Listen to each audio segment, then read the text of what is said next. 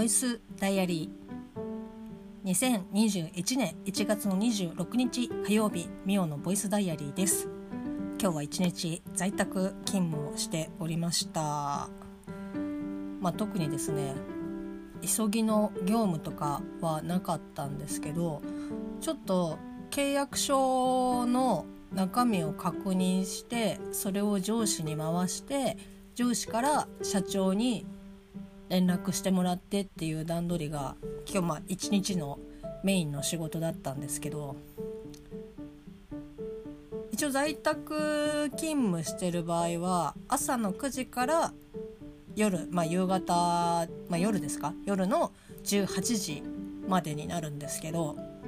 だからもう9時に起きてもうパソ9時に起きてじゃ遅いんだけど9時前に起きてパソコン立ち上げて、まあ、一応9時ちょっと前ぐらいからカタカタこう仕事始めてみたいな感じなんですけどまあ言ったらいつもより起きるのは遅いですよ。そのね私がこう在宅で働いてる時に起きる時間はいつもだったら電車に乗ってる時間ですから、まあ、当然ね起きる時間は遅いっていうか、まあ、ちょっと後ろにずらずれてたりとかするんですけどもう眠たいですよね。その仕事始めたとしても。あなんか部屋も寒いし旦那もいないしみたいな、まあ、旦那がいないのはもう出勤してるからなんですけどもう全然起きられなくて。もうふっと起きて横を見たらあいないみたいな。で一応声をかけて朝仕事に出てるみたいなんですけど全く記憶にない。なんかこうあ起こされたなとかっていうかすかな記憶が残ってればあ今日ごめんねとかっていう風に言えるんですけど全く記憶にない。もう本当にあなんかこう隣見たらこういないみたいな感じの。ちょっとねなんか寂しい感じなんですけど、まあ、彼からしたらね声をかけてるのに返事の一つもないというか起きないこいつっていう方がかわいそうだとは思うんですけどまあまあそれを置いといて。で朝一番にですねその契約書を確認していたんですけどえっ、ー、と新しく取引をするお客様から基本取引契約書を交わしたいということで、まあ、向こうが作ってあるフォーマットにうちが捺印するという形になるんですけど、まあ、当たり前ですけど中身をね確認せず捺印してしまうことはまあないですけど何かあった時とかあと内容的にこれはちょっとみたいなとかえこれおかしくないとかっていうことってまあ基本契約書にはあまりないですけどまれ、にその約款的なところが今回の業務に対してはこれは使わないよねとかこれ入れといた方がいいよねとかっていうことは結構あってでその都度内容を確認して変更したりとかっていう作業が発生するんですけど、まあ、あの約款って、まあ、誰しもというかね結構まあ社会人の方とかだったら、まあ、目にすることはあるとは思いますけど中身がさあの何？堅苦しいというかえ要約すると何なん？みたいな感じのすごく回りくどく書いてあるとは思うんですけど、まあ、それをこう読み解いていくというか、まあ、私は特にも慣れてないのでもう何回もその短いね文章的には結構短いんですよ。まあ、12行とかで1個の章だったりとかするんですけど「こうはオツに対してなんちゃらかんちゃらただしなんとかに限りこれは有効になる」みたいなえこれはなんか漢字多いしえどういうことなんだろうって思ってその2行ぐらいをもう最初からもう一回読んでえで読んでるうちに頭の中で最初の方はあこういうことがあってからのこういう書類が必要ででこういう書類っていうのはこういう時の場合に発生する書類でとかっていうふうにこう読みながら一個一個の単語を解読してるうちにもう一番最初の方の解読した単語を覚えてないのね。だからそうすると 最初最後のこうケツぐらいに行くとえで結局なんだっけみたいな感じになっちゃうからもうまあ一番いい私みたいにねパーなやつが読むとしたら一番いいのはもう書き込んでいくのが多分一番いいんでしょうね。まあ、その分からないというか普段使ってない単あの単語とかこう指してるものに対してこれはこういうこととかっていう風に書いてってまたざって読めばあこういうことかみたいな感じでまあ理解ができるんでしょうけどそれが面倒くさくてその書いてあるまま読み解いていくと結果読み解けないみたいな。でもなんとか今日朝一番からですよ。それをこう読んでってあーなんかだんだん眠くなってきたなみたいな。眠くなるというかね読んでるんだけど全然頭に入ってこないの。本当に。もう右から左というかなんか頭の中にも入ってないというかこうおでこの辺りをこうスーって通過してるみたいな感じ。文字の列車がクーって全然私の駅で止まってくれないみたいな感じでスーって抜けてっちゃう感じ。でああいかんいかんみたいな感じでちょっともう一回あのちょっと電車戻ってきてみたいな感じでこう戻ってもらってじゃあもう一回スタートって言って。でまた頭のおでこの辺りをスーってさっきよりはちょっとゆっくりだけどでも確実に私のおでこを通過してるみたいな。全然私の頭の中のトンネルみたいな感じにはならないんですよね。まあ、トンネル頭のトンネルでも通過しちゃダメなんですけど私の私って言っちゃったけど私の脳みそという駅に止まってくれないと全然意味ないんですけどなかなか止まってくれなくていやまあそんなこと朝からやってましたよ。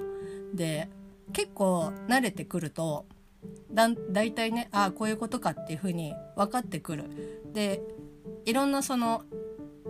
これ商品に対してとか価格に対してとかその違反に対してとかっていうこう一応カテゴリーで分けて書いてあるんですけどまあだからそのカテゴリーのタイトルだ商品だったらあ商品について書いてあるんだなみたいな感じで、まあ、大体それをイメージしながら読むんで、まあ、分かっだんだん分かってくるんですけどでそれが56ページあるから結構ねでそのお客様からデータで頂いてるんでワードでそのね契約書の内容が約款がバーってあるんですけどもう次のページをスクロールしてもスクロールしてもなんかまだまだあるぞみたいな。で最初文字の本当の大きさが結構大きく書いてあってとかあの設定されててだからページ数多いのかなって思ったんですけどそんなこと文字の大きさが大きくても文字量も十分多かったからもうちょっとねなんかこう途中で泣きそうになりました。でも頭痛くなってくるし。でまあ、読んでたんですけど結構、まあ、うちもそう言われればというかどの会社もそうなんでしょうけど当たり前ですけどやっぱ自分の会社に不利になるような書き方というか不利になるようなことはやっぱ書かないですよね当たり前ですけどだからもう絵の話一方的に向こうの都合だけを書いた契約書がこう約款が来てて読んでると「えこれマジで言ってんの?」っていうようなこととか結構書いてあって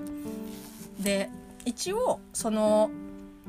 契約書に基本契約書に関しては、まあ、交通、まあ、それぞれねその疑問が、まあ、要約すると、まあ、疑問が生じたりとかこれどうなんだろうって言ったら、まあ、その都度こう連絡を取り合って中身を精査することができるっていうふうに書いてあったんであまあじゃあそれだったら、まあ、一応私が気になったところとかあとはそのうちがこうお客さんとしてお仕事を頂いている会社さんっていうのは業種が結構違うんですよ。その何て言うんだろうな、まあ、印刷屋さんの会社さんもあれば部品屋さんの会社さんもあるし医薬系の会社さんとかもあったりとかするんでもう統一されてないんですねだそうするとやっぱその会社ごとにでその会社のジャンルごとに沿った薬価になってくるのでで今回はちょっと今まであまりない会社さんの約款だったんであなんか結構変わった書き方するなっていうかあこういうところを約款に入れてくるんだと思ってえーって思いながら見てたんですけどなんかね結構これうちは大丈夫なんだろうかみたいなちょっと不安になるところとかもあったりとかするしあとなんだろうな要は向こうに対して不利にならないようにすごく細かく書いてあるけどこっちに対しては1行ぐらいで終わるみたいな。なんかこの文字量っていうか熱量の差。あなんかうちにまあ当たりこオツに対してすげえ雑みたいな感じで。これ何かあった時どうするんだろうとかって思ったりとかするんですけどまあ本当にねすごく変な約款とかではないんですけどまあちょっとんこれは大丈夫かなと思っていろいろなんかメモメモというか気になったところとかをチェック入れて、まあ、上司に投げたんですけどまあ結果今日一日待ちましたけど特にこう連絡は返ってこず一応私ね最初にも言いましたけど18時までが今日の定時だったので18時ちょっと過ぎぐらいに女子に連絡をしたら、まあ、まだ見てないと。まあこの約款とかね読むのって結構時間ちゃんと取って片手間でやってると、まあ、全然わかんないんで仕方がないんですけど見る時間がなかったということでまた明日に繰り越して。でそこで OK がもらえれば、まあ、本社の方にデータを投げて本社から社長に行って社長で社長のとこでもう一回見てもらってで捺印を OK だったら押していただくっていう、まあ、捺印していただく形になるんですけど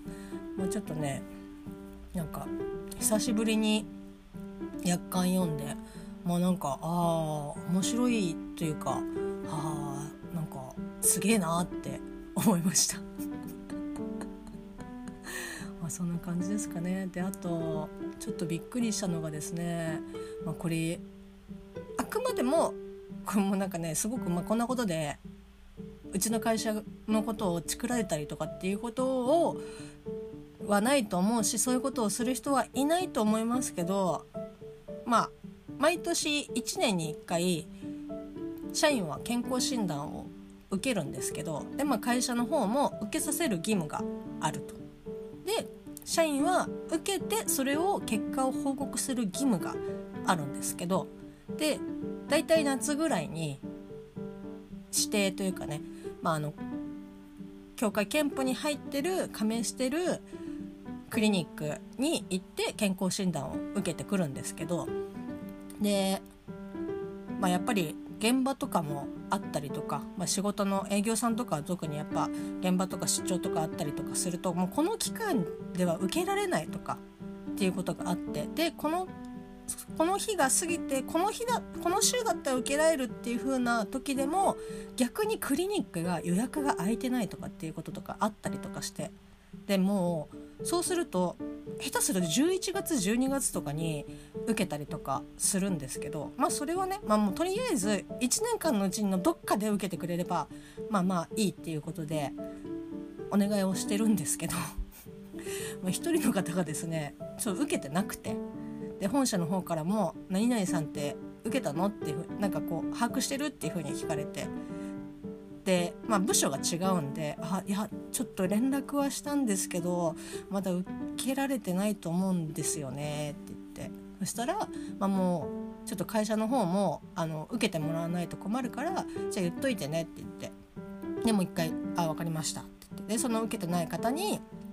まず健康診断を受けたかどうかっていう有無と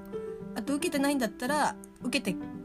ねっていう連絡をしたんですけど、まあ、なんかちょっと連絡がまだ返ってきてなくて。で今朝今朝っていうか夕方ちょっと前ぐらいかなに LINE で連絡があって。でできればこう健康診断をやりたくないと受けたくないっていうふうに。で、まあ、理由としてはなんかもうこれもよくわかんないんですけどもその検診を受けることによってやっぱそのなんかこうトラブルとかねその身体的にトラブルがあるっていうことがこう裏業界的では結構有名な話なんですよっていうふうに。え裏業界ってなえ？裏業界ってどこの業界みたいな？病院の裏業界ではみたいな感じなんかなと思って。初めて聞きましたけどみたいな。というかえ半年前ぐらいに検診健康診断受けてくださいって言った時にそんな話一言も言ってなかったですけどみたいな感じでびえびっくりしちゃってでもとりあえずまあ絶対ダメって言われるだろうなって思いましたけど上司に「いやまるさんがあのこういった理由でなんか受けたくないって言ってるんですけど」って言って一応報告をしまして。とりあえず返ってきた言葉としては、まあ、予想通りダメと。でも社長の方からももう受けてない人が誰だっていうのが分かっててもう絶対受けさせろっていう風に言ってるんで、まあ、もう絶対ダメと。で特例もねちょっとそれは認められないしっていうので、まあ、バッサリ切られて「でまあ、ですよね」って言ってもうしょうがないからで電話で話すのもちょっとねなんかこう裏業界っていう単語を使ってきてる時点でなんかこうちょっと精神的になんかやばい方向に行ってんのかなみたいななんかこう宗教的になんか入っちゃってるみたいな大丈夫かなっていう感じなんですけど、まあ、とりあえず、まあ、LINE で事情を説明してでやっぱりあの受けないとダメなんでってて、まあ、その人も会社のこう義務っていうのは分かってる上で受けたくないというか遠慮したいっていうふうに言ってる感じなんですよね。まあ、だから、まあ、おっしゃる通り、まあ、義務会社の義務なので受けてくださいって言っててそのその人がもともとその受ける予定だったクリニックっていうのはもう私が10年入社してからずっと使っ健康診断で使ってるクリニックでなんかまあ特にね私自身なんかこうあの身体的に何かがあったとかすごい嫌な思いをしたとかっていうことは全然一回もなくて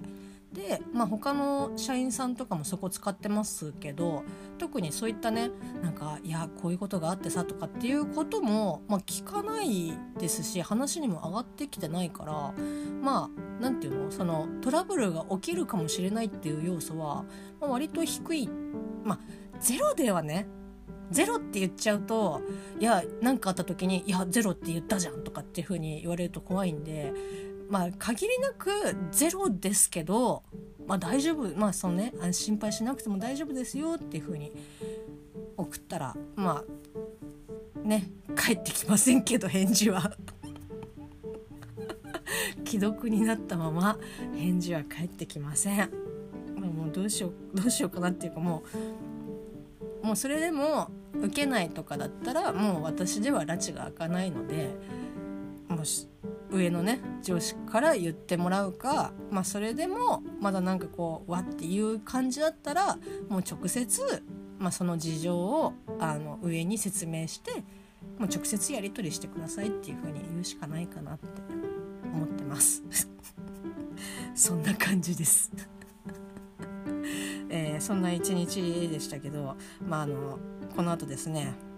トランクルームスタジオの収録がありまして、まあ、私がちょっとね遅始めるのが遅かったのでまたちょっと時間ずらしてもらってっていう感じなんですけどもう今日一日誰とも喋ってませんから本当だったらねあの静かにもう一回収録のスタートを待つぐらいのもう全裸待機ぐらいの感じでやってた方が良かったんですけどいかんせん本当に喋ってないのでどっかねでこうやって喋っといた方がまあまだマシになるかなみたいな感じだと思うんですけどまああまり喋りすぎてもねもう疲れちゃうのでここら辺で切りたいと思います。はい、えー、明日は在宅にするかまあちょっとね午後出勤にしようかなってまあちょっとコロナの感染者数を見ながら決めていきたいかなというふうに思っております。さあこれから頑張って喋っていきたいと思います。それではまた明日。